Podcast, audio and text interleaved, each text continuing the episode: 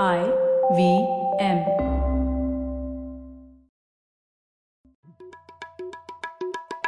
भाई हम हिंदुस्तानियों को बतियाना बड़ा पसंद है। बंगाली में अड्डा उड़िया में खोटी कन्नड़ा में हरटे और हिंदी में पुलियाबाजी। इस कला के लिए हमारी हर भाषा में एक शब्द है। तो प्रणय और मैं तो अक्सर मिलकर पुलियाबाजी करते ही रहते हैं। हमने सोचा कि आपको भी इसमें शामिल कर लिया जाए। तो आइए प्रणय और सौरभ के साथ करते हैं पुलियाबाजी। हेलो सौरभ कैसे हैं आप? बस बढ़िया प्रणय तुम बताओ। सौरभ पिछले कुछ अ, हफ़्ते पहले हम लोगों ने एक एपिसोड किया था लिबरलिज्म के ऊपर। हाँ है ना? हाँ। और तो अब इस शब्द को थोड़ा और एनालाइज करते हैं और लिबरल नेशनलिज्म क्या है वो समझने की कोशिश करते हैं क्योंकि नेशनलिज्म भी आजकल ऐसा थोड़ा उत्तेजक शब्द हो गया बहुत उससे हिंसा उसका प्रयोग करके बहुत कुछ हो रहा है आजकल। हाँ मतलब थोड़ा जरा जोश में यूज़ किया जाता है ये वर्ड हाँ। तो अ, ऐसा इन दोनों शब्द को जोड़ा जा सकता है क्या? कई बार ये थोड़े विलोम शब्द टाइप यूज़ होता है ना हाँ लिबरल हाँ लिब, लिबरल लोग एक साइड होते हैं नेशनलिस्ट लोग उनकी कुटाई करने के लिए घुस रहे होते हैं हाँ ऐसा। पर ऐसी भी कुछ लोग हैं जिन्होंने सोचा है कि इन दोनों शब्दों को जोड़ा जा सकता है। हम्म। तो ये थोड़ा इंटरेस्टिंग है इसके बारे में डिस्कशन होना चाहिए। बिल्कुल और साथ में मैं ये नेशनलिज्म जो है उसकी भी थोड़ी बाल की खाल आज निकालना चाहता हूँ तो वो भी करेंगे। क्यों नहीं? बिल्कुल शुरू करते हैं। शुरू करते हैं। तो इसके लिए बहुत अच्छे गेस्ट हैं हमारे साथ नितिन पाई तक्षशिला इंस्टीट्यूट के फाउंडर हैं बैंगलोर में रहते हैं। और बहुत अच्छे मित्र भी हैं बहुत लिखा है इन्होंने बहुत कुछ नेशनलिज्म और लिबरल नेशनलिज्म दोनों के बारे में। हाँ। तो स्वागत है नितिन। नमस्कार। ठीक है तो शुरुआत करते हैं। पहले तो सबसे पहले मुझे थोड़ा शब्द की क्लैरिटी चाहिए कि ये नेशनलिज्म या नेशन को हम हिंदी में क्या बोले? बहुत सारे वर्ड होते हैं देश है हाँ। राष्ट्र है। कॉम है। तो तो ये मुझे लगता है कॉम नेशन कह सकते हैं उसके बारे में। मेरे ख्याल से राष्ट्र ही ठीक होगा इसके लिए। हम्म। राज्य राष्ट्र और देश ये तीन शब्द हैं। तो देश कंट्री हो गया? देश कंट्री हो गया जो रियल एस्टेट का गेम हो गया आपका। हाँ हम्म, जो मैप में लाइन जो मैप में लाइन खींची गई है वो हो गया। जैसे भारत में होता है हिंदुस्तान है दक्क- दक्कन है कनाडा हम्म। है तमिलनाडु है केरल है ये सब देश हो गए। ठीक है। और राज्य वो होता है जिसमें कोई एक सरकार होती है हम्म, जो उस देश को और देशवासियों को गवर्न करती है। हम्म। तो ये राज्य हुआ। हम्म। तो भारत एक राज्य है पाकिस्तान एक राज्य है चीन हम्म। एक राज्य है। हम्म। और फिर आ गया शब्द राष्ट्र। हम्म। ये राष्ट्र क्या है? हम्म। राष्ट्र एक लोगों का एक बड़ा सा एक ग्रुप होता है। हम्म, जैसे आप सोसाइटी में देखिए सबसे छोटा ग्रुप होगा एक फैमिली होगी ठीक एक परिवार होगा। हम्म। परिवार ए, कई परिवार मिला के एक होता है क्लैन क्लैन हिंदी में क्या होता है? कबीला। कबीला कबीला तो ट्राइब हुआ। ट्राइब हो गया हाँ तो क्लैन मतलब जनजाति होती होगी जनजाति भी बोल सकते जनजाति जनजाति ट्राइब होता है जनजाति हम्म, ट्राइब अच्छा तो कबीला हम्म। जनजाति ऐसे एक एक ग्रुप होता है हम्म। लोगों का और इन सबसे बड़ा एक जो ग्रुप होता है वो राष्ट्र होता है हम्म। और अगर दो आदमी एक राष्ट्र में हो हम्म। तो उनके पास कई कॉमन चीज़ें होती हैं हम्म। जैसे ये भाषा कॉमन होती होगी हम्म। या कोई धर्म कॉमन होता होगा ऐसा ज़रूरी नहीं है ज़रूरी नहीं है लेकिन हम्म। होता है कभी हम्म। जैसे जाति या धर्म हम्म। एथनिसिटी को क्या कहते हैं हाँ, रंग रूप हाँ हम्म। हाँ, एक जैसे दिखते हैं लोग तो बोलेंगे हम एक जैसे हैं एक हम्म। जैसे हैं तो ये कहा नहीं जा सकता कि इसमें से कोई एक कौन सा बहुत ही महत्वपूर्ण है हम्म। लेकिन सब मिला को लोग कहते हैं कि भाई हम लोग एक राष्ट्र के हैं हम्म, जैसे अब भारतीय लोग अगर आप कहेंगे कि भारतीय लोग हैं हम्म। तो हमको पता है कि हम किस चीज़ के बारे में बात कर रहे हैं भारतीय लोग हैं हम्म। बहुत भाषाएँ बोलते होंगे हम्म। बहुत धर्म से आते होंगे बहुत जाति जनजातियों से आते होंगे लेकिन भारतीय हैं हम्म। हमें पता है कि ये भारतीय और एक चीनी में फ़र्क हम देख सकते हैं हम्म। या भारतीय और एक अमेरिकी में हम फ़र्क देख सकते हैं तो भारतीय एक बड़ा सा ग्रुप है जिसको आप एक राज्य में और एक देश में शायद कैटेगराइज नहीं कर सकते हम्म। क्योंकि भारतीय लोग भारत में रह सकते हैं अमेरिका में रह सकते हैं हम्म। भारतीय लोग भारत राज्य में रह सकते हैं अमेरिका गणराज्य में रह सकते हैं हाँ, कहीं हाँ। भी रह सकते हैं तो हम लोगों ने पहले बोला देश एक भौगोलिक संकल्पना है मतलब जोग्राफिकल कॉन्सेप्ट हो गया। और फिर राज्य जो बोला हम लोगों ने वो एक राजनैतिक संकल्पना है। पॉलिटिकल और जो आप बोल रहे हैं ये राष्ट्र है ये सिर्फ़ एक वैचारिक संकल्पना है मतलब हम लोग सोचते हैं इसलिए हम लोग भारत क्योंकि आपकी जो बहुत छोटी जैसे फैमिली तो ठीक है क्योंकि वो हाँ। सब में एक जिसको कहना चाहिए खून का रिश्ता है हम्म। तो इसलिए वो कहते हैं जिन जो सब खून से जुड़े हैं वो खानदान एक हो गया हम्म। लेकिन जैसे जैसे आप समूह को बड़ा करते जा रहे हैं तो वो किस चीज़ से जुड़े हैं हाँ हम्म। उसको कहते हैं इमेजिन कम्युनिटी हम्म, जैसे बेनेडिक्ट एंडरसन ने कहा है कि। ये एक इमेजिन कम्युनिटी है कि आप जानते हैं कि वो भारतीय है हम्म। लेकिन आप उसको पर्सनली नहीं जानते। हम्म, उसका नाम और उसका पता नहीं जानते। हाँ। आ- आपको नहीं पता कि वो कहाँ रहता है। हम्म, आपने उससे बातें भी नहीं करी होगी। हम्म। लेकिन अगर उसका चेहरा आपने देख लिया हम्म। और आपने उसका नाम सुन लिया तो पता है कि वो भारतीय है। कैसे? हिंदुस्तान में तो कोई दो नाम इतने अलग अलग टाइप के होते हैं। आपको क्या समझ में आता है कौन लेकिन आपको पता है कि वो हिंदुस्तानी है। कैसे? सुन के अगर सौरभ चंद्र आप कहाँ से हो? चीन से हो क्या? हाँ लेकिन ऐसा क्या कहते हैं वो थ्री इडियट्स में कौन था? हाँ। अब आप वो सुन के बोलोगे हाँ, चीन का वो- लद्दाखी वो था यार। हाँ हर एक खानदान में हर एक देश में एक बाउंड्री कंडीशन होते हैं। हाँ। जो बाउंड्री पे जो होते हैं कि। In this case actually physical boundary पे है। जैसे हाँ। बाउंड्री कम्युनिटीज जो है जैसे शायद लद्दाख में हो या आसाम में हो या अरुणाचल में हो हाँ। हम उनको भारतीय मानते हैं। हाँ। हम्म। नहीं वो बाउंड्री छोड़ दो। अब मेरे बहुत अच्छे दोस्त थे कैंचन बैंगलोर में ही रहते थे। हाँ हाँ वो भी हो सकते वो भी भारतीय थे वो उसी का तो वही यहीं पे तो आता है अपना लिबरल नेशनलिज्म की बात हाँ। कि भारत एक ऐसा राष्ट्र है जिसमें आपको ये ज़रूरी नहीं है कि आप हिंदू हैं ये हम्म। ज़रूरी नहीं है कि आप हिंदी बोलें। ये ज़रूरी नहीं है कि आपका रेस भी इंडियन हो। हाँ। आप किसी भी रेस से हो सकते हैं आप हम्म। किसी भी भाषा बोल सकते हैं आप फिर भी आप भारतीय हो सकते हैं लेकिन ये यूनिकली इंडियन भी नहीं है हर देशों में ऐसा होता है। बहुत कम देश हैं जैसे होता है। भारत में होता है शायद यूनाइटेड स्टेट्स में हो। यूनाइटेड स्टेट्स में तो बिल्कुल है और- वहाँ तो पूरी दुनिया से लोग हिंदुस्तानी हाँ, कितने लोग बस कर अब अपने आप को हाँ। अमेरिकन ही तो ये ये खूबी है ये हाँ। खूबी है जो यूनाइटेड स्टेट्स में है जो भारत में है। हाँ। लेकिन आप जर्मनी में देखिए नहीं होता। नहीं जापान में नहीं होता। जर्मनी चाइना में नहीं होता। चाइना में तो नहीं नहीं होता तो हाँ, बहुत ऐसी कंट्रीज़ हैं जिसमें हाँ। ये नहीं होता पाकिस्तान में भी नहीं होता पाकिस्तान में तो नहीं हम्म। होता है हम्म, तो हाँ। ये हमारी खूबी है हम्म, और इसे हमको ठीक से देख के देखभाल करना चाहिए जैसे आपको प्रोटेक्ट करना चाहिए इसको हम्म। हम्म। अब पुराने लेकिन आप बोल सकते हैं लेकिन ये कोई बड़ी नई चीज़ अब जैसे ऑटोमन एम्पायर में तो ऐसा होता था ऑटोमन एम्पायर में होते थे लेकिन उनकी विलायत होते थे कि ये कि उसको ये पता होता था कि ऑटोमन या रोमन है उसको। पता होता था कि मैं इस राज्य का सदस्य हूँ। ऑटोमन अच्छा- राज्य का सदस्य हूँ अच्छा लेकिन मैं ऑटोमन राष्ट्रीय नहीं हूँ। नहीं, अच्छा चलिए आपने रोमन अच्छा हुआ बोला। रोमन में तो लेकिन कोई भी आदमी रोमन सिटीजन बन सकता था। वो राज्य। वो हाँ। राज्य रोमन राज्य का मेंबर होता था। वो रम- रोमन राष्ट्रीय नहीं होता था। पर उस समय वो लोग सोचते भी नहीं सोचते थे वो सोचते थे? रोमन जो होता था कि वो रोम जो सिटी है हम्म। उसमें जो रहने वाला था हाँ। उसमें जो पैदा हुआ था वो रोमन था। पर सारे लोग आए भाग के बाहर से थे वहाँ। उनको पहले से उनको सिटीजनशिप नहीं मिलती थी। बहुत अच्छा। साल तीन तीन चार सौ साल बाद उनको वो मिला। हम्म, तो ये जो कल्पना है जो भारतीय राष्ट्र की है ये यूनिक है। हम्म। मेरा ये मानना है कि हम लिबरल नेशनलिस्ट हैं। उदार राष्ट्रवाद। अच्छा। उसमें ये आप देखिए पहले ये अ, हमारे अ, जो स्वतंत्रता की लड़ाई हुई थी हम्म, उसमें हमने ये नहीं कहा था कि हमें ब्रिटिश और अंग्रेज़ों के साथ नफरत है। हम्म, हमने अंग्रेज़ों पे अत्याचार या वार नहीं किया था। हम्म, हम उनके साथ लड़ाई हुई थी नॉन वायलेंट लड़ाई हुई थी लेकिन हम किसी अंग्रेज़ को लेके मार मारपीट नहीं हुई थी। कुछ कुछ जगह पे हुई थी hmm. But by and large नहीं हुई थी। हाँ। हमारा ये मानना था कि अंग्रेज़ हमारे देश से निकल जाएँ हम्म, और हमारे देश में हमको अपना राज्य बनाने दे हम्म। और हम स्वतंत्रता से अपने राज्य को चलाएँ। हम्म, बस इतना था हमारा। हमें उन हमके तब तब भी उन पे हमारा कोई ये नहीं था कि नफरत नहीं थी अभी भी नहीं है। तो और इसलिए हमारे संबंध स्वतंत्रता के बाद बहुत अच्छे भी बहुत रहे अच्छे अंग्रेज़ों के साथ। ऐसा नहीं हुआ कि जैसे चीनी जापानियों की अभी तक लड़ाई है। और अब देखिए हाँ। कोई दूसरा कोई ऐसा स्वतंत्रता की लड़ाई हो जिसमें ऐसा हुआ था। हम्म, कि नफरत वो उनके राष्ट्रवाद में नफरत बिल्कुल उनके मिली हुई होती है। हम्म, हम्म, हमारे इसमें नहीं है। हम्म, तो ये भी हमारी खूबी है। हम्म, और मुझे मेरा ये मानना है कि भारतीय लोग अपने आप को नेशनलिस्ट कहते हैं। हम्म, या इंडियन नेशनलिस्ट कहते हैं। किसी के ऊपर हमारी कोई नफरत नहीं है।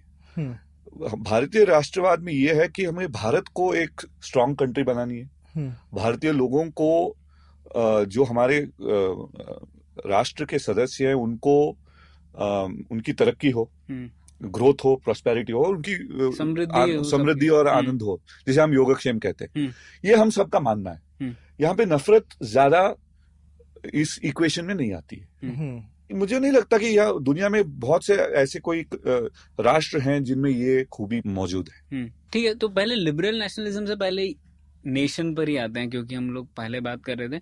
अब ये, हम लोगों ने ये पता किया कि ये एक वैचारिक संकल्पना है ना। हम लोग सोचते हैं इसलिए हम लोग भारतीय हैं। तो क्योंकि ये एक रचित संकल्पना है हम सोच रहे हैं इसको इसका मतलब ये है क्या कि ये कमज़ोर है और अगर ये कमज़ोर है तो इसलिए ये ज़रूरी है क्या कि इसको 2000 साल पहले की होनी चाहिए तब इसका ज़्यादा लेजिटिमेसी होगा या हम्म। नहीं इसमें एक और चीज़ प्रणय मतलब ये जो रचित संकल्पना है हम्म। ये सिर्फ़ इसी चीज़ में होती है या ये इंसान लोग इन जनरल करते हैं इस बारे में भी कुछ बताओ। नहीं ये रचित कल्पना एक इंटरप्रिटेशन है। हम्म, अच्छा ये नहीं है कि सब हम सब ये माने कि ये रचित कल्पना इमेजिन कम्युनिटी एक ही है हम्म। जिससे नेशन बनता है। हम्म। कल्चरल नेशनलिज्म भी है। हम्म। हम कह सकते हैं कि 2000 साल तो साल कल्चर से खुद ही रचित ही है ना? हाँ बट फिर भी कि आप कह सकते हैं कि देखिए दो 2000 साल से हमारी एक कंटिन्यूस परंपरा रही है। हम्म, जो आप हिंदू कह सकते हैं आप इंडिक कह सकते हैं हम्म। इसमें जो कंटिन्यूसली रही है भाषाएँ सिमिलर रही हैं हम्म, तो ये इतिहास में कंटिन्यूटी है। तो आप कह सकते हैं ये भी इससे भी हमारा राष्ट्र बनता है। ये ज़रूरी नहीं है कि इमेजिन कम्युनिटी एक ही है इंटरप्रिटेशन जिससे आपको ये राष्ट्र बनाना है। जो भी जैसे भी माने ठीक है। हाँ। नहीं वही तो तो एक तरह से ये है कि जो भी है हम उसके लिए बहाने ढूंढ रहे हैं।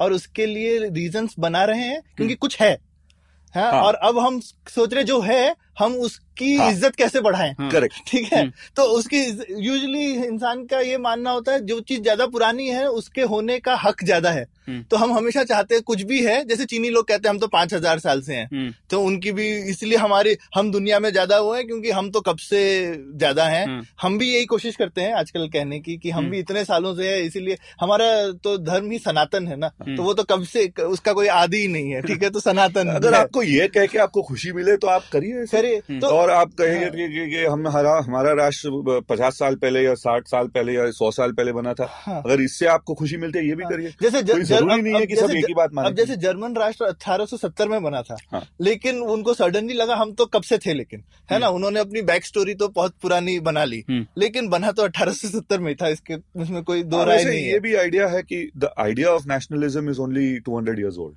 कि नेशनलिज्म राष्ट्रवाद जो है हम्म, एक एक्चुअली एक वेस्टर्न कंसेप्शन है। हम्म, हम्म। जैसे कम्युनिज्म लिबरलिज्म फैसिज्म नेशनलिज्म एक ही जगह से पैदा हुई है। तो अब ये जो हम आज हम ये बोलते रहते हैं कि ये चीज़ 2000 साल पुरानी है या चीनी लोग कहते हैं 5000 साल पुरानी है ये हम आज कह रहे हैं। क्या कोई 2000 साल पहले का हिंदुस्तानी ये बोलता था कि ये एक हिंदू राष्ट्र है या एक हम हिंदुस्तानी ये उनका उन, उस, उनका क्या मानना होगा? उनका ये मानना था कि एक क्षेत्र है जिसको आर्यवर्त कहते हैं। ठीक है।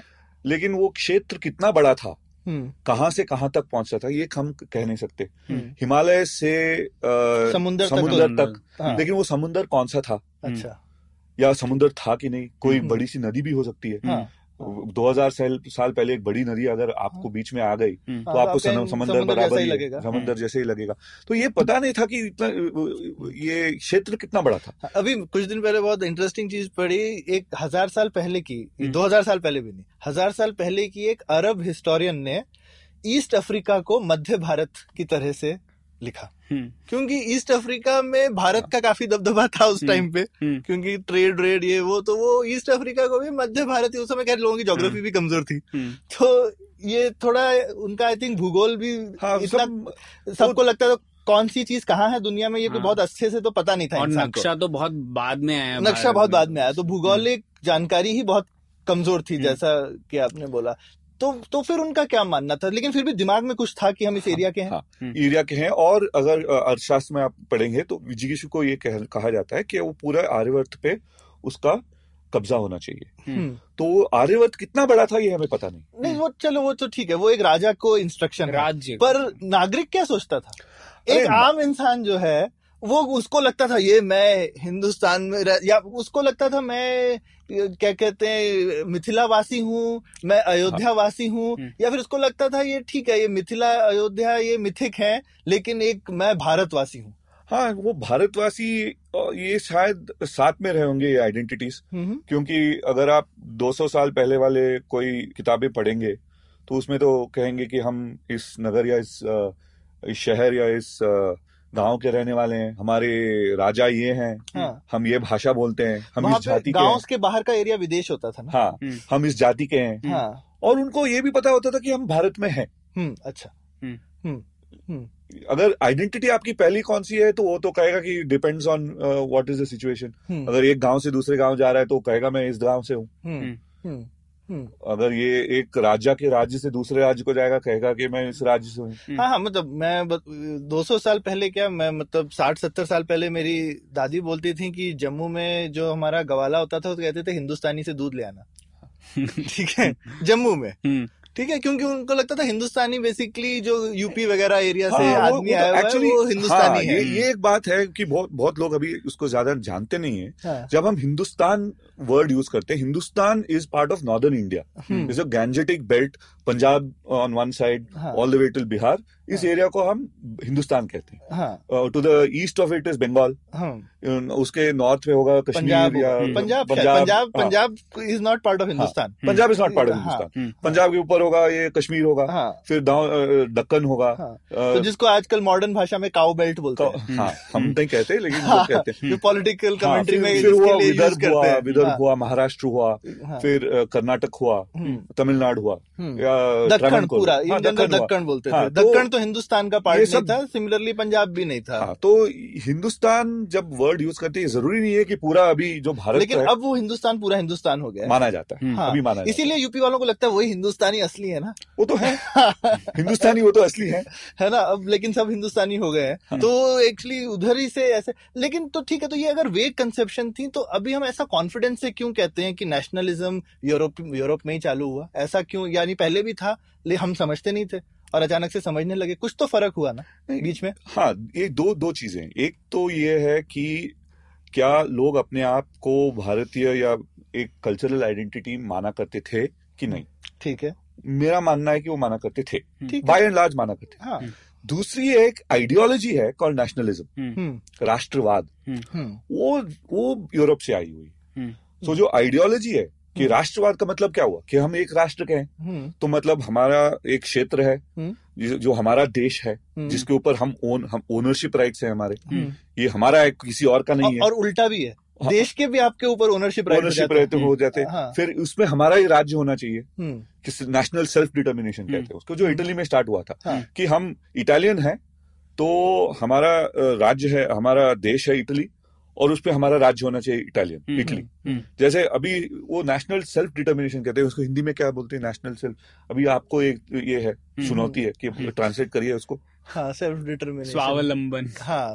पुलियाबाजी करते रहते हैं तो करिए तो हम लोग ऐसे ही करते हैं सेल्फ हम- डिटर्मिनेशन हम- नेशनल सेल्फ हम हम तो बिल्कुल प्योरिस्ट नहीं अच्छा वर्ड लगेगा तो हम उसको ले लेंगे। हाँ तो ले लीजिए आप अभी नेशनल तो ये नेशनलिज्म मतलब इसको समझने की थोड़ी कोशिश करते तो जो राष्ट्रवाद एक फिलॉसफी है वो राष्ट्र को राज्य में और परिवर्तन करने के लिए बनी थी क्या ये ये आप कह सकते हैं हम्म। कि एक राष्ट्र जो है it is entitled to a country hmm. And it is entitled to a state hmm. National self determination hmm, is a consequence of राष्ट्रवाद हम्म। नेशनलिज्म सेज अगर आप नेशनलिज्म में बिलीव करते हैं हम्म। तो आप ये कहेंगे कि हमें अपना राज्य दीजिए हम्म, उसको इंडिपेंडेंट स्टेट बनाइए उसका होगा फ्लैग और उसका प्राइम मिनिस्टर उसका कॉन्स्टिट्यूशन जो भी है। हम्म, और और शायद ये पुरानी परंपरा से अपने आप को अलग करने के लिए भी क्योंकि पहले जो राजा था इवन अर्थशास्त्र में राजा एक खुद में एक एंटिटी है।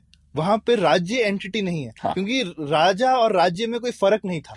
हाँ राज्य होता था हम्म। लेकिन वो राजा का एक पोजेशन हुआ करता था। वही हम्म, नहीं हम्म। मतलब जो राज्य as in not the physical राज्य जो एक जिसको कहना चाहिए राज्य का जो कॉन्सेप्ट भी है वो राजा से भिन्न नहीं था। हम्म, हाँ। हम्म, राजा और राज्य सिनोनिम एक ही चीज़ थी। चीज़। अगर राजा नहीं है तो राज्य नहीं है। हम्म, हाँ। ठीक है? और मुझे लगता है एक फ़र्क इसलिए भी किया गया क्योंकि जैसे धीरे धीरे मेरे ख्याल से तो वो परंपरा शायद चालू हो गई जिसको कहना चाहिए मैग्ना कार्टा से।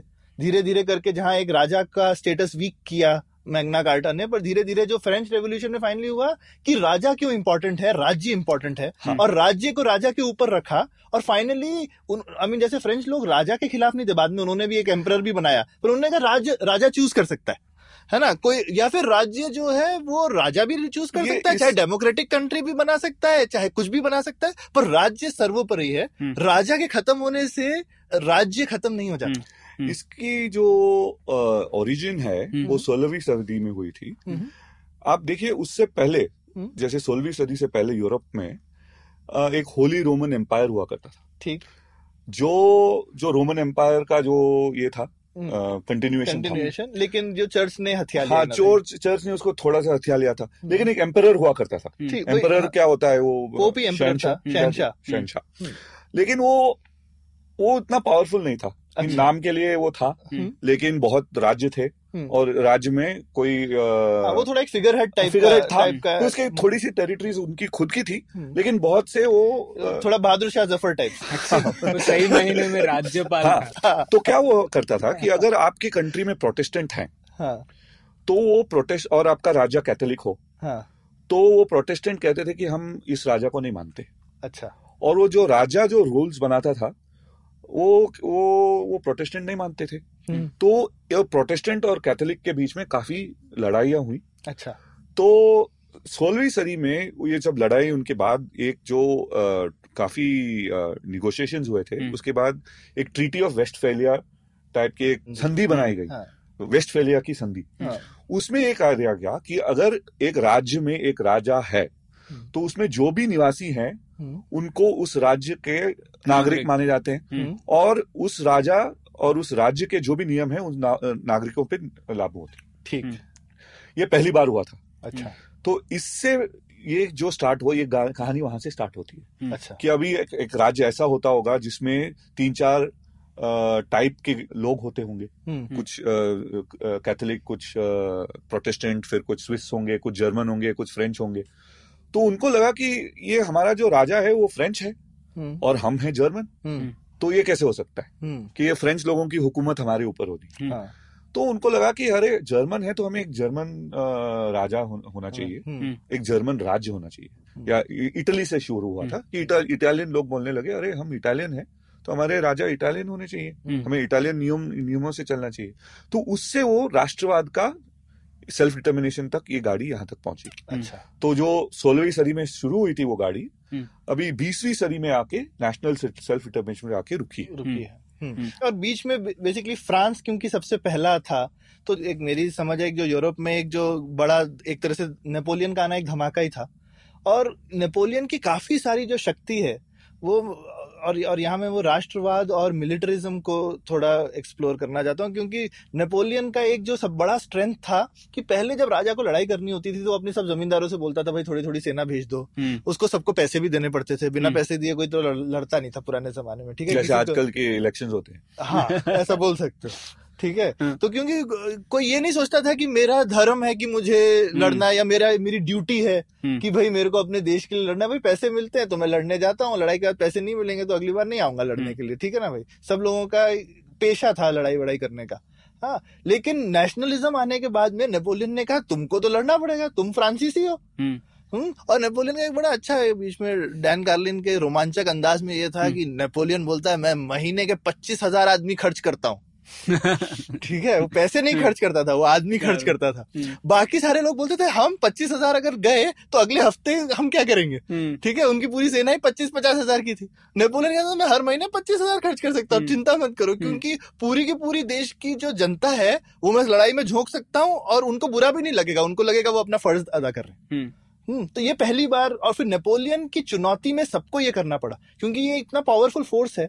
कि उससे बाकी कैसे कोई बचे आपको अगर नेशनलिज्म से लड़ना है कभी कभी होता है कि ऐसे लोहे को लोहा ही काटता है हम्म। तो अगर अब आपको नेपोलियन से लड़ना था तो बाकी सबको भी नेशनलिस्ट बनना पड़ा लेकिन ये नेशनलिज्म एक पावरफुल फोर्स है वो तो है हम्म, लेकिन उसका ये प्रॉब्लम है। कि आप वो ये जो राष्ट्र को जो डिफाइन करते हैं हम्म, ये छोटे से छोटा होता ही रह सकता है। हम्म। कि आप यूरोपियन लोग एक यूरोप एक राष्ट्र है कि नहीं? हम्म, आप कहेंगे शायद है कि नहीं है? शायद नहीं है। हम्म, तो फ्रांस एक राष्ट्र है कि नहीं? हम्म, है फ्रांस। हम्म, लेकिन फ्रांस में जो माइनॉरिटीज हैं हम्म, वो कहेंगे कि हम हमारा भी राष्ट्र है। हम्म। हमें फ्रांस में नहीं रहना है। हाँ लेकिन हम फ्रांस को तोड़ो। हाँ लेकिन जैसे आप ब्रिटेन में देखिए। हाँ। ब्रिटेन में होंगे इंग्लैंड है स्कॉटलैंड है वेल्स हाँ, है। क्योंकि इंग्लैंड में कभी उस टाइप का नेशनलिस्ट रेवोल्यूशन नहीं हुआ। वो थोड़ा धीरे धीरे हाँ करके फिर भी मॉडर्न दुनिया में आ गए। ब्रिटिश नेशनैलिटी है और और तो- ये अच्छा पॉइंट है तो जैसे फ्रांस ने जो शुरू में किया जो फ्रांस के अंदर की सारी डाइवर्सिटी थी फ्रांस ने खत्म कर दी। हाँ। पहली चीज़ जो उन्होंने फ्रां- फ्रेंच रेवोल्यूशन के बाद की फ्रांस में बहुत तरीके की फ्रेंच बोली जाती थी और बहुत तरीके के कस्टम्स थे लेकिन फ्रांस में पेरिस के लोगों ने रिवोल्ट किया और फाइनली उन्होंने कहा जैसे वो हमेशा ये बीच वाले लोग ही करते तो पेरिस बीच में उन्होंने बोला हम ही तो फ्रांस हैं हम्म तो उन्होंने सबको फ्रांस जैसा बना दिया हाँ। अपने तो जैसा वो, वो वो है प्रॉब्लम हाँ। नेशनलिज्म का बिगेस्ट प्रॉब्लम ये है कि it tries to hmm. Uniformatize the whole जितना सब कुछ एक जैसा और फ्रांस ने तो कर दिया ज़ोर हाँ, ज़बरदस्ती हाँ। करके सबको एक जैसा हर कोई फ्रेंच अब एक ही टाइप की फ्रेंच है। जैसे चाइना में हुआ। चाइनीज़ जो मॉडर्न नेशनलिज्म है उन्होंने सारी चाइना की डायलेक्ट्स खत्म कर दी है चाइना में। उन्होंने इनफैक्ट अपनी लिपि भी खत्म कर दी। सिंप्लीफाइड चाइनीज़ बना दी है। हम्म, सारी हाँ। एक तरीके की चाइनीज़ अब बोलते हैं। तो ये जो जो नेशनल क्योंकि उनको भी दिखा कि उनको अगर नेशनलिस्ट पावर से लड़ना है तो क्या करें? तो एक खरबूजे को देख के सबने रंग बदल लिया वरना एक खरबूजा लोहे का था बाकी सारे बेचारे तो कैसे आप टकराएँगे? हाँ। ठीक है। तो इसीलिए ये उदार राष्ट्रवाद इंपॉर्टेंट होता है। लिबरल नेशनलिज्म पर पर उदार राष्ट्रवाद कहीं लकड़ी का तो नहीं है। लकड़ी का नहीं है। ये पता नहीं किस चीज़ का है लेकिन सुनिए आप। क्यों अगर हर आदमी कहता रहे कि देखो भाई हमारा जो कबीला है हाँ, ये आप लोगों से अलग है। हम्म, तो हमारा ये कबीला है इसमें पाँच हज़ार लोग हैं हम्म, तो बड़ा सा कबीला है हम्म, ये एक राष्ट्र है। ठीक है। जो अब हम राष्ट्रवाद है तो राष्ट्र है तो हमारा एक राज्य होना चाहिए। ठीक है। हम इंडिपेंडेंट बनेंगे। हम्म, नेशनल सेल्फ डिटर्मिनेशन आपने फ्रांस को दिया है तो हमें क्यों नहीं दे रहे? ठीक है, हमारा भी culture है। तो अब हाँ, आपने खुद है लिया है। तो हम भी हमारा भी एक लैंग्वेज है। हाँ। हमारा भी कल्चर है। हमारा भी इतिहास है। पर ये ऐसा लोग बोलते कोई सुनता थोड़ी इन लोगों की। अगर जिनके पास ताकत है वो सुनना पड़ेगा। तो तो इसीलिए तो प्रिंसिपल ताकत का है। ताकत का है। हाँ। जो फाइनली नेशन कंट्री की जो बाउंड्री है वो ताकत पे निर्भर होती है। करती है। जैसे आपने श्रीलंका में देखा होगा। बन- बना लो श्रीलंका में देखा होगा हम्म। कि एलटीटी आ गई हाँ। और उनको कह, वो कहने लगे कि भाई हम तमिल राष्ट्र तमिल राष्ट्र दूसरा है। हाँ। कि श्रीलंकन जो सिंगली लोग हैं वो अलग है। वो अलग है हम हाँ, अलग है। हाँ। हमारा खुद राष्ट्र हाँ, राष्ट्र हमारी भाषा भी हम्म। अलग है सब बहुत कुछ अलग है भी अलग है। तो हम और वहाँ तो रिलीजन भी लड़ेंगे भाई। हम लड़ेंगे। हाँ। और जब तक हो सकते हैं हम लड़ेंगे। हम्म। अगर वो जीत जाते हम्म। तो शायद वहाँ पे एक दूसरा बन जाता क्योंकि दोनों छोटे छोटे थे तो चांस। भी था और पीछे तो मतलब ताकत की बात हुई। ताकत की जब बात हुई। ताकत की बात हुई तो लड़ाई की बात हुई। हाँ।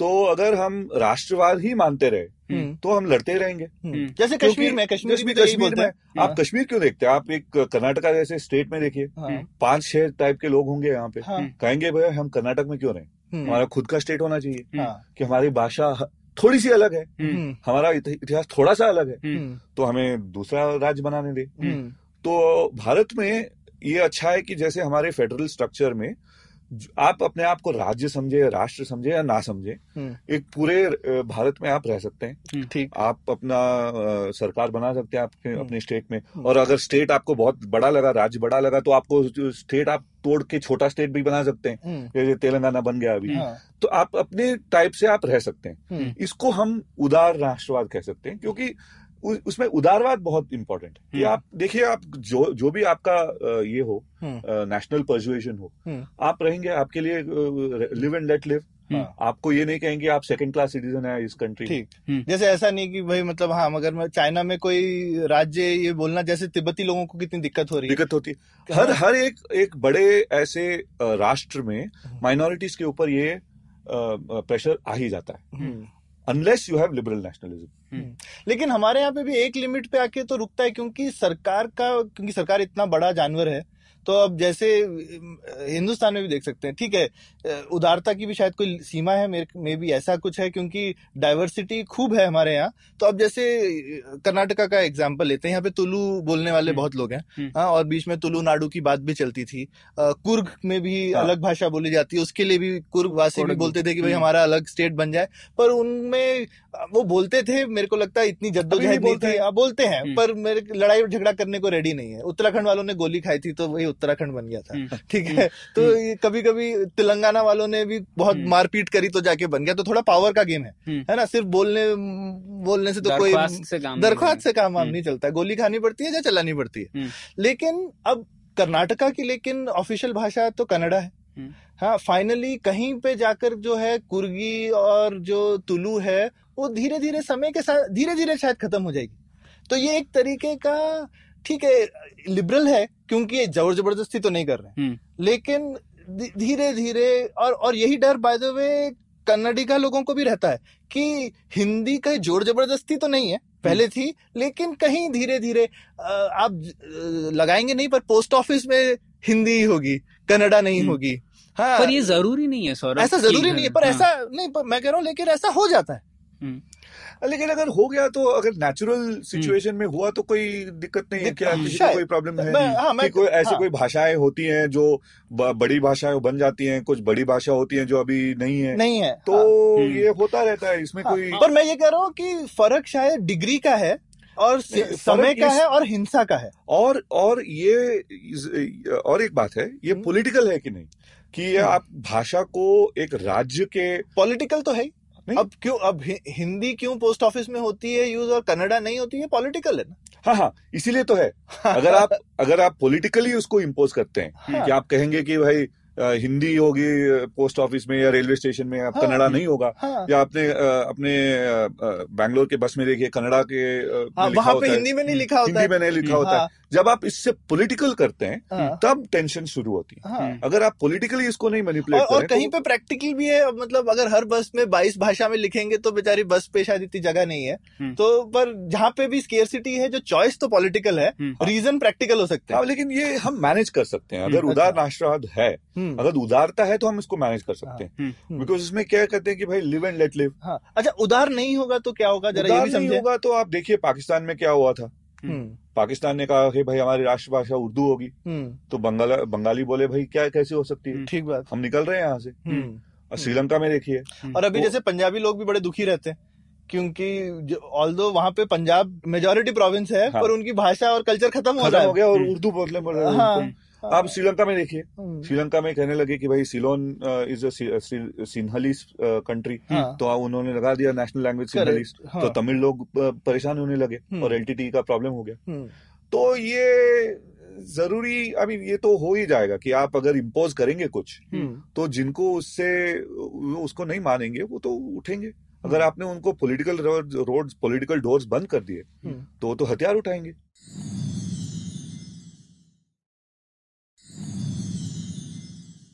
तो इससे मैं ये भी समझ रहा हूँ कि राष्ट्रवाद का उदार होने का ये भी ज़रूरी नहीं है कि कंट्री उदार हो। जैसे सिंगापुर अच्छा एग्ज़ाम्पल है। वो कंट्री पॉलिटिकली तो उदार नहीं है लिबरल कंट्री किसी लेकिन उनका राष्ट्रवाद उदार है। लेकिन वो पॉलिटिकली वो उदार कंट्री है। अच्छा लेकिन वो डेमोक्रेसी में उस, उनका जरा टेंशन होता है। तो फिर उदार कैसे उन्हें उदार हो सकता है। डेमोक्रेसी और उदारता में बहुत फ़र्क है। अच्छा हम्म। कैसे? आप सिंगापुर को देखिए। हम्म, उनका ये नहीं है कि वहाँ पे एक सिंगल पार्टी का कंट्रोल है। हम्म, डेमोक्रेसी है हाँ। लेकिन डोमिनेशन एक पार्टी की है। करेक्ट कि ऑपोजिशन के दो सीटें मिलती हैं अस्सी या हाँ, नब्बे सीटों में उनको हाँ, दो मिलती हैं कुछ ऑपोजिशन होना चाहिए लेकिन चाहिए। ज़्यादा नहीं। ज़्यादा नहीं होना चाहिए। तो ये कभी भी नहीं हो सकता कि कोई लेकिन एटलीस्ट लेकिन वो भाषा कल्चर वगैरह को लेके किसी को उंगली नहीं करते। उंगली नहीं करते। आप हाँ। उदारता में आप देखिए आपको जैसा रहना आप रह सकते हैं। आप जिस हम्म। भी जो भी धर्म आपको है आप फॉलो कर सकते हैं। इनफैक्ट उनकी नेशनल लैंग्वेजेस तमिल वगैरह सब है। इंग्लिश है। सकते हैं। आप उदारता को डेमोक्रेसी से कभी ना मिलाएँ हाँ। हम्म। ये साथ साथ चलती है काफ़ी जगह पे हाँ। यूनाइटेड स्टेट में पर ज़रूरी नहीं है एक ज़रूरी साथ नहीं है एक साथ हम्म। हाँ वही मैं फ़र्क करवाना चाहता था। ये हो। ये भी हो सकता है कि आपके पास इलिबरल डेमोक्रेसी हो जैसे टर्की में है। हाँ डेमोक्रेसी तो है डेमोक्रेसी तो लिबरल हो गई है। है कंट्री इलिबरल है। हाँ, जबकि वो ऑटोमन एम्पायर लिबरल था वो उल्टा हो गया हाँ। जब ऑटोमन का एम्पायर लिबरल था लेकिन डेमोक्रेसी नहीं थी। डेमोक्रेसी अभी डेमोक्रेसी आ गई है लेकिन उदारता उदारता चली गई है।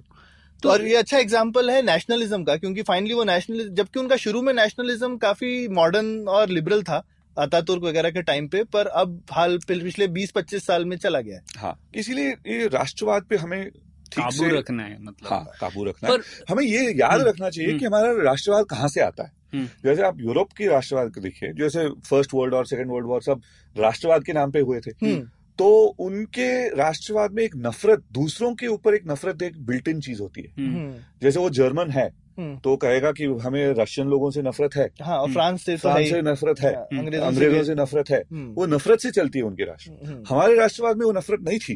और नहीं है मेरा मेरा ये कहना है कि नहीं है।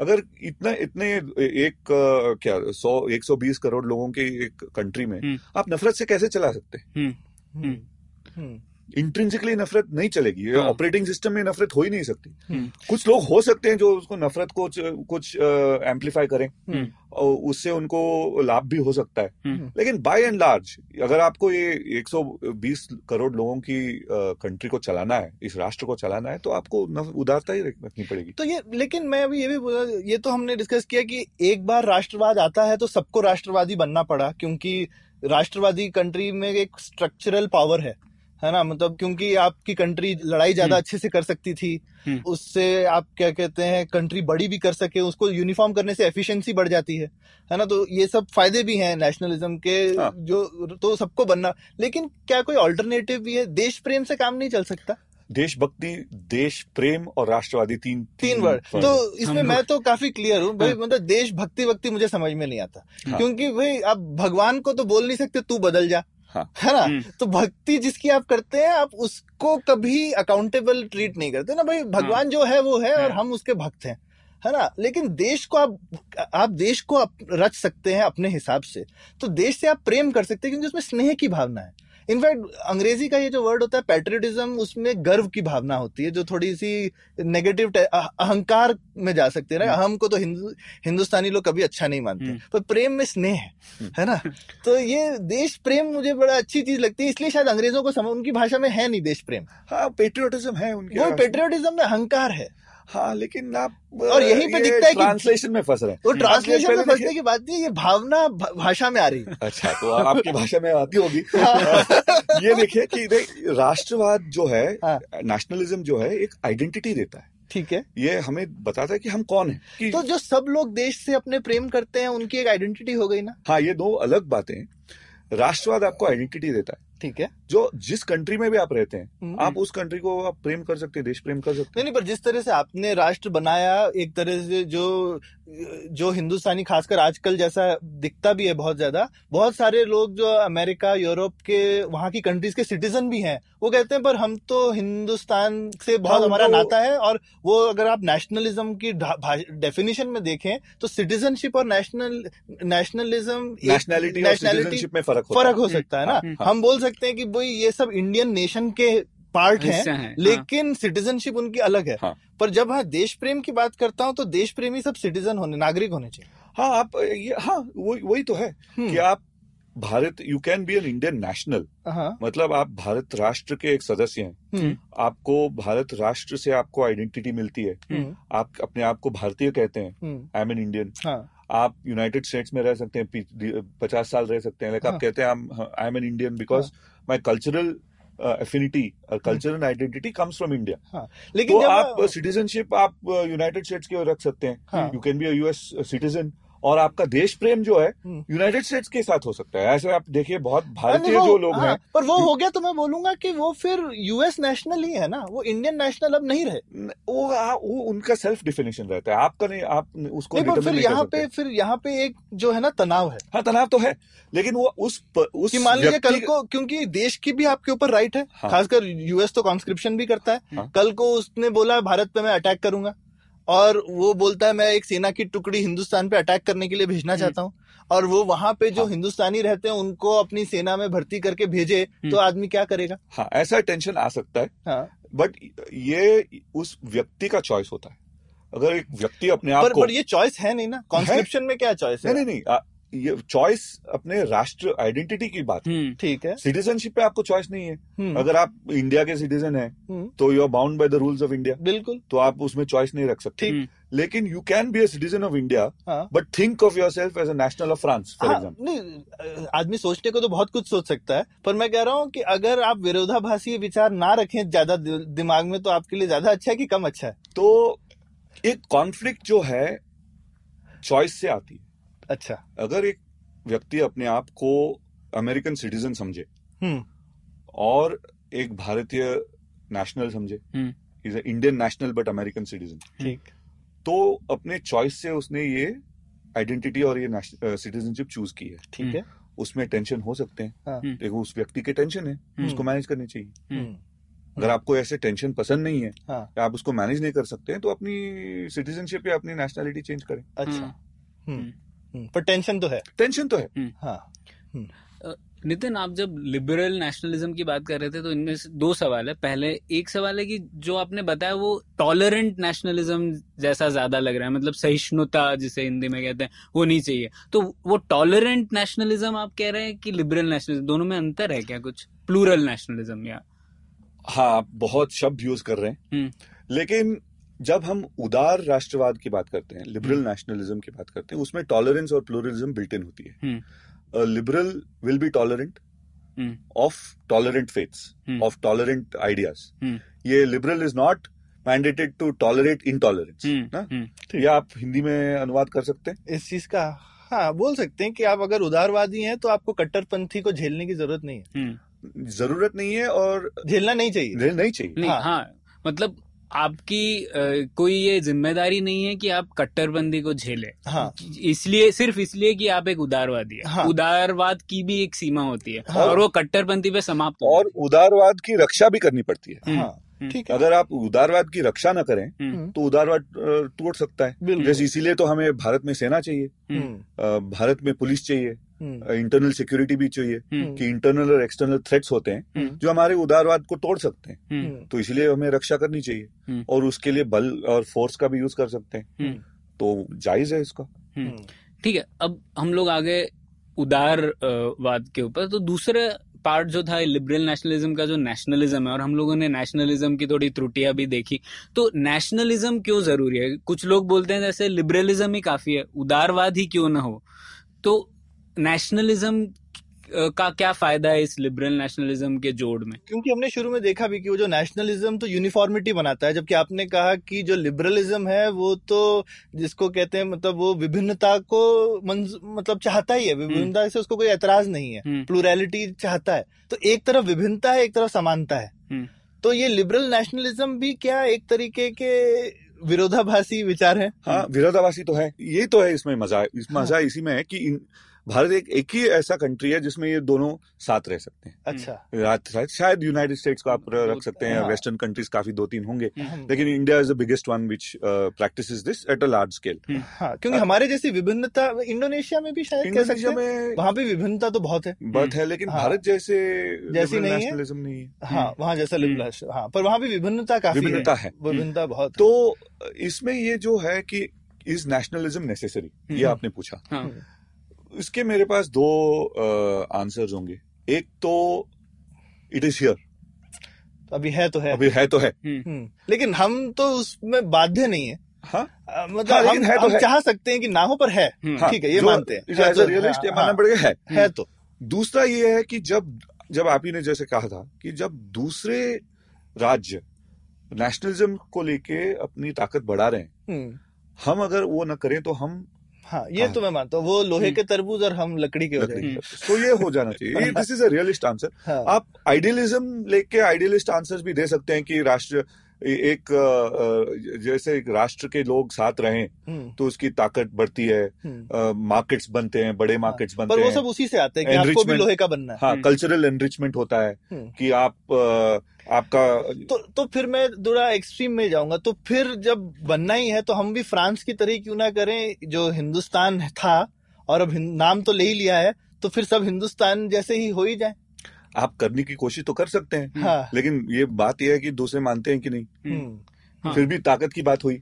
और दूसरा मंजूरी। हाँ ताकत और मंजूरी की बात है। हम्म, अगर आपके पास ताकत है आप ताकत से कर सकते हैं हाँ। कि चलो भाई सब लोग हिंदी बोलेंगे कल से। हाँ। नहीं नहीं करेंगे तो डंडा मारेंगे। हाँ, माओ ने किया। हाँ माओ ने किया आप भी ट्राई कर सकते हैं। हाँ। लेकिन लेकिन आपको पता होगा कि हमारे पास ही एक राज्य है कि तमिलनाडु है। तो तमिलनाडु के लोगों को आप क्या बोलेंगे? तो समझेंगे ही नहीं हाँ। कि आपने क्या बोला है उनसे। हाँ ठीक है। तो एक तो ताकत की बात हुई दूसरी मंजूरी की बात है। हम्म, अगर लोग मंजूर अपने आप से मंजूर जैसे आप देखिए अभी काफ़ी भारत में कई जगहों पे लोग हिंदी अपने आप बोल लेते हैं हम्म। आ, उन्होंने अभी अरुणाचल प्रदेश में बहुत अच्छा एग्ज़ाम्पल है जहाँ पे सौ के करीब भाषाएँ हैं हम्म। और वो कभी किसी आपस में बात नहीं कर पाते थे लोग आपस में और अब सब आपस में हिंदी, हिंदी में बात बोलते करते हैं। हैं और यहाँ तक तो कि आप अभी है। तमिलनाडु में भी लोग हिंदी में बोलते हैं बिल्कुल। हिंदी जो उन्होंने हिंदी फ़िल्म देखी होगी हाँ हिंदी हिंदी तो हिंदी एक लिंक लैंग्वेज तो है इंडिया है, की हाँ। और वो पहले भी थी सेना हाँ। में लिंक लैंग्वेज थी इसीलिए तो हिंदी हाँ, जब डेवलप ही वॉलेंटरीली हिंदुस्तान लोग उसको यूज़ करें तो कर सकते हैं हाँ लेकिन आप फोर्सिबली आप ज़ोर ज़बरदस्ती ज़ोर ज़बरदस्ती तो- करने की कोशिश कर सकते हैं हम्म, कई जगहों पे ये इसका कुछ असर हुआ है हम्म। लेकिन मुझे नहीं लगता कि भारत में आप इसको और अगर करना है हाँ। भी तो एक आई मीन यूरोप का ये भी एग्जांपल दे सकते हैं कि वो अभी जो प्रेजेंट फॉर्म में पहुँचा है उसमें उनकी एक चौथाई आबादी मर खप गई थी लड़ाई में। हिंदुस्तान की तो मेरे ख्याल से कभी भी मेरे ख्याल से दस प्रतिशत आबादी भी लड़ाई में कभी खपी नहीं कभी होगी। नहीं हुई, कभी नहीं। हम लोगों ने कभी इतनी लड़ाई नहीं करी आपस में हम्म, जिसमें और- इतने और- लोग मरे हों। मतलब हमारे सिर्फ़ अ, क्या कहना चाहिए महाभारत काल में एक ऐसी लड़ाई हुई थी उसके बाद सबको ऐसा खौफ है लड़ाई का हम्म, कि उसके बाद कभी हम्म। हमने ऐसी लड़ाई नहीं करी। हाँ। ज़रूरी भी नहीं है वो लड़ाई। हाँ ज़रूरी भी नहीं है उस टाइप की लड़ाई। हाँ इसी यही तो हमारी खूबी है। हम्म, हाँ, हम इसको जान चुके हैं। हम्म, हम्म। ये हम जान चुके हैं कि ये लड़ाई हम, हमारा वर्ल्ड वॉर वन बहुत पहले हो बहुत चुका पहले हुआ था। और हम जान चुके हैं इसका कोई फ़ायदा नहीं। इसका हम्म। कोई फ़ायदा नहीं। तो क्या कहेंगे आप तमिल बात करेंगे तो तमिल करेंगे कन्नड़ा कर सकते हैं हिंदी में बात करें बंगाली करें। हाँ और कोई बात नहीं वहाँ जाके तमिल सीख लेंगे ऐसी कौन सी लेंगे। बात है? नहीं तो हाँ, अंग्रेज़ी में बोलेंगे नहीं तो हाँ। हिंदी में बोलेंगे हम्म। कुछ भी करेंगे। लेकिन। ये ज़रूरी नहीं है कि आप उन पर इम्पोज करें। ठीक। मतलब आप जैसा कह रहे हैं कि भारत का जो राष्ट्रवाद है वो शुरुआत से ही इसमें एक उदारवादी एलिमेंट है। हाँ। अगर हम लोग आज की डेट में सौरभ जैसे हम लोग बोल रहे थे अगर उदारवाद कम करेंगे और ऐसे इम्पोजिशन करेंगे तो उसका असर राष्ट्रवाद पर भी होगा और राष्ट्र भी छोटा होता जाएगा या हाँ लड़ाई से हम कमज़ोर भी तो हो जाएँगे हम हाँ। चाह रहे होंगे कि मज़बूत हो जाएँ हाँ। लेकिन उस लड़ाई में उल्टा असर भी हो ही सकता है ऐसा हम्म। थोड़ी है कि जो हम चाहते हैं वो हो जाए तो ये बहुत अच्छा एक बैलेंस टाइप लग रहा है जिसमें थोड़ा उदारवाद है उदारवाद के ऊपर एक राष्ट्रवाद भी है पर अगर हम लोग एक्सट्रीम में चले जाए राष्ट्रवाद एक तरह का राष्ट्र हो हम्म। तो फिर उदारवाद नहीं रहेगा वो फिर हम्म। एक ही शायद भाषा रहेगी या एक ही धर्म रहेगा हम्म। और अगर हम उदारवाद की तरफ़ ज़्यादा चले जाए तो हम लोगों ने डिस्कस किया कि हम लोग पावर नहीं बन पाएँगे या फिर हाँ। हम लोग अपनी हो कोई भी आके नहीं उठा के ले जाएगा। आपको कोई भी आपको लात मार के चला जाएगा आप कुछ को कर नहीं पाएँगे। हम्म, तो ताकत ज़रूरी है उस उदारवाद बचाने के लिए उसकी रक्षा करने के लिए। हम्म, इसीलिए एक उदारवाद की रक्षा करने की ताकतवर राज्य की ज़रूरत है। हम्म, हम्म, तो हमको दोनों चाहिए उदारता चाहिए और उस उदारता की रक्षा करने के लिए ताकत। हम्म। ताकत। बिल्कुल। और हम लोग आज की डेट पर आ जाते हैं और आज जैसे क्या हो रहा है आज हम लोग जो राष्ट्रवाद जिस तरह का राष्ट्रवाद चर्चा में हो रहा है वह एकदम उदारवादी नहीं है। कई लोग कह रहे हैं कि एक तरह का राष्ट्र होना चाहिए एक भाषा एक धर्म। तो वह बहुत ही डेंजरस है जैसा हम लोगों ने डिस्कस किया। तो यहाँ पे मेरे को बताओ कि तो, तो लेकिन ये डिस्कस करते क्यों? अभी हिंदू राष्ट्र क्यों नहीं होना चाहिए हिंदुस्तान को? हिंदू राष्ट्र रह सकता है भारत में। हाँ फिर और? हिंदू राष्ट्र हिंदू राष्ट्र राष्ट्र जो हमने कहा था कि हाँ। एक लोगों का एक बड़ा सा कम्युनिटी है। हाँ। ठीक। So Hindu rashtra can stay is very much आप कंपेटेबल विद कह- आइडिया हाँ हो हिंदू राष्ट्र भारतीय राष्ट्र का हिस्सा है। हाँ। हाँ। लेकिन उसमें क्या problem? लेकिन बाकी किसी तो आप कह रहे हो ओ तो ये एक अच्छा लेकिन कॉन्सेप्ट है तो आप कह रहे हो कि एक हिंदू राष्ट्र भी हो सकता है तमिल राष्ट्र, भी हो सकता है हम्म। मुस्लिम राष्ट्र भी हो सकता है उड़िया राष्ट्र भी हो सकता बंगाली है राष्ट्र भी बंगाली ओ तो ज़रूरी नहीं है हिंदुस्तान में सिर्फ़ हिंदू राष्ट्र हाँ, हो वो तो है ही ना ये हाँ, सब राष्ट्र तो, तो है। भारत के अंदर तो प्रॉब्लम ये है अगर कोई उनमें से एक राष्ट्र बोले कि सिर्फ़ मैं रहूँ हम्म। सिर्फ़ इस चीज़ में आपत्ति है हाँ तभी तो उदारता की। दुर्घटना होने लगती है। ठीक ठीक हाँ। ठीक। तो और अगर हम ये कहना चाहें कि भारत राष्ट्र हो उसका फिर क्या मतलब है? वो बहुत ज़्यादा इसोटेरिक है। भारत राष्ट्र जो है इन सब राष्ट्रों का सबसे बाप है। हाँ तो आप माँ है आप कह हाँ, सकते हैं। और आप बोल सकते हो कि मैं वही हूँ।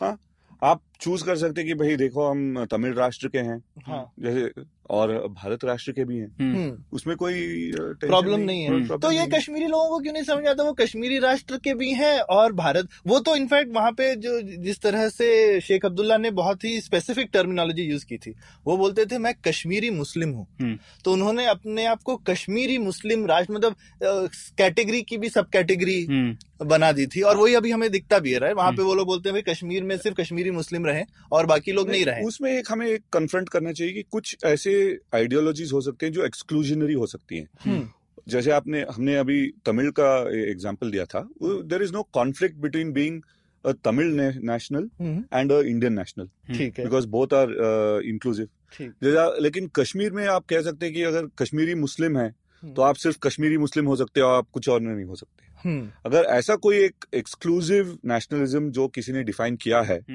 तो तब प्रॉब्लम तब या हाँ तो जैसे और या फिर अगर कोई बोलना शुरू कर दे कि हिंदुस्तान में मतलब ये हिंदू राष्ट्र है और हिंदुओं का ही स्पेशल स्टेटस हाँ। होना चाहिए हाँ फिर और गड़बड़। दूसरे कोई हो ही नहीं हो ही नहीं सकते हाँ। फिर गड़बड़ हम्म। और और इसकी फिर कोई सीमा भी नहीं जैसे कश्मीर में भी वो बोलते हैं कश्मीरी मुस्लिम पर अब मुसलमान भी पाँच तरीके के हैं हाँ। उसमें से कौन सच्चा मुसलमान है जैसे पाकिस्तान में हुआ है हाँ बस हमारे हो सकते हम्म। पाँच सौ लोग हैं भाई हाँ हम्म। इनको हम एक राष्ट्र है हमें निकलना है हमने। हमको नहीं हर चाहिए हर आपसे। कोई बोलेगा मेरी। आइडेंटिटी जो है वही स्पेशल है हिंदुओं में कल को कोई बोले भाई मैं इस तरीके का हिंदू हूँ इसलिए सिर्फ़ मैं ही हूँ मैं।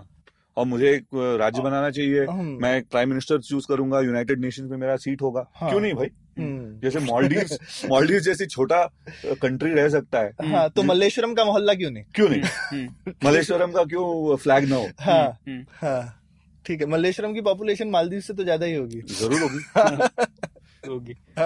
तो प्रणय एक जो चीज़ नितिन ने अभी बोली कि देखो मुझे दिख रहा है कि तुम सौरभ हो तो तुम तो हिंदुस्तानी हो अब वेस्ट इंडीज में कालीचरण है अब वो खेलने को आए हम लोग बोलेंगे ये तो अपना विकेट गिराएगा ना क्योंकि इसको हाँ। हम ही को जिताना है ये हाँ। तो हिंदुस्तानी है हाँ तो ऐसा नहीं होगा क्या तुमको क्या लगता है हाँ ऐसा होगा और इसीलिए वही प्रॉब्लम है राष्ट्रवाद सिर्फ़ राष्ट्रवाद में अच्छा और ए, इसीलिए इसमें कॉन्फ्लिक्ट होता है ना।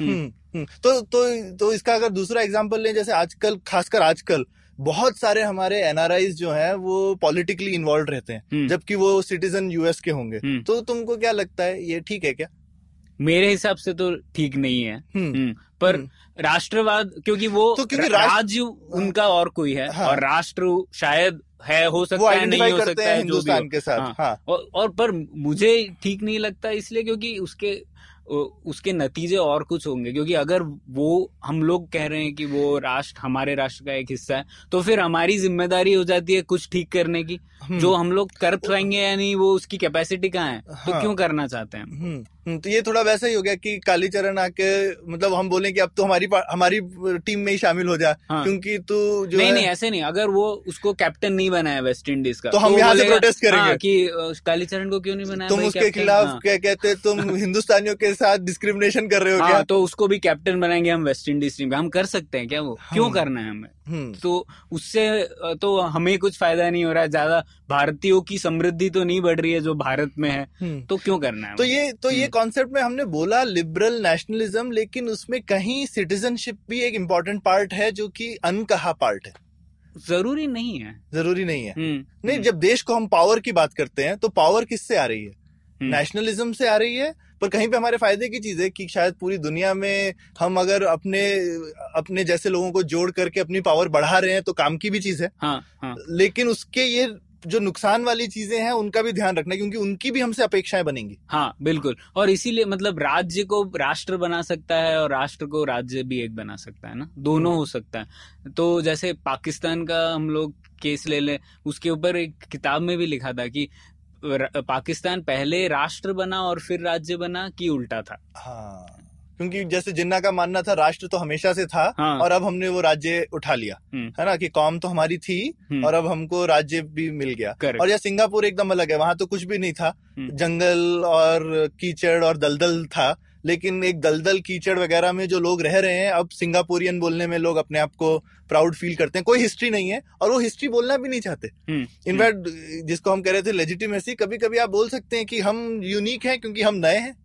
तो हम्म। आप कुछ भी कह के अपने आप को एक तरीके का ये पोजिशनिंग और मार्केटिंग होता है ना अपने प्रोडक्ट को आपको शाइनी चिकना दिखाना है। हाँ। सिंगापुरियन बोलते हैं हम नए हैं उनकी यही एक उनकी यही शान है हाँ। कि हमारे ऊपर कोई पुरानी चीज़ का वो बैगेज नहीं है। हाँ अपनी कहानी आप खुद बना सकते हैं और हम्म। इसीलिए इसी तरीके से तो राज्य एक राष्ट्र बनाता है क्योंकि राज्य कंट्रोल करता है एजुकेशन हम्म, और एक तरह का आप अगर एजुकेशन से कई भी कुछ भी कहानी बना सकते हैं आप। हम्म, कुछ नए होने की कहानी बना सकते हैं 2000 साल पहले साथ में रह रहे हैं उसकी कहानी बना बना सकते हैं। और उस एजुकेशन से ही तो हम लोग एक दूसरे को मतलब एक राष्ट्र मैन्युफैक्चर कर सकते हैं। ठीक है नितिन तो बहुत मज़ा आया सुन के और ये अच्छा लगा कि एक जो बैलेंस है लिबरलिज्म और नेशनलिज्म में ये समझ में आया।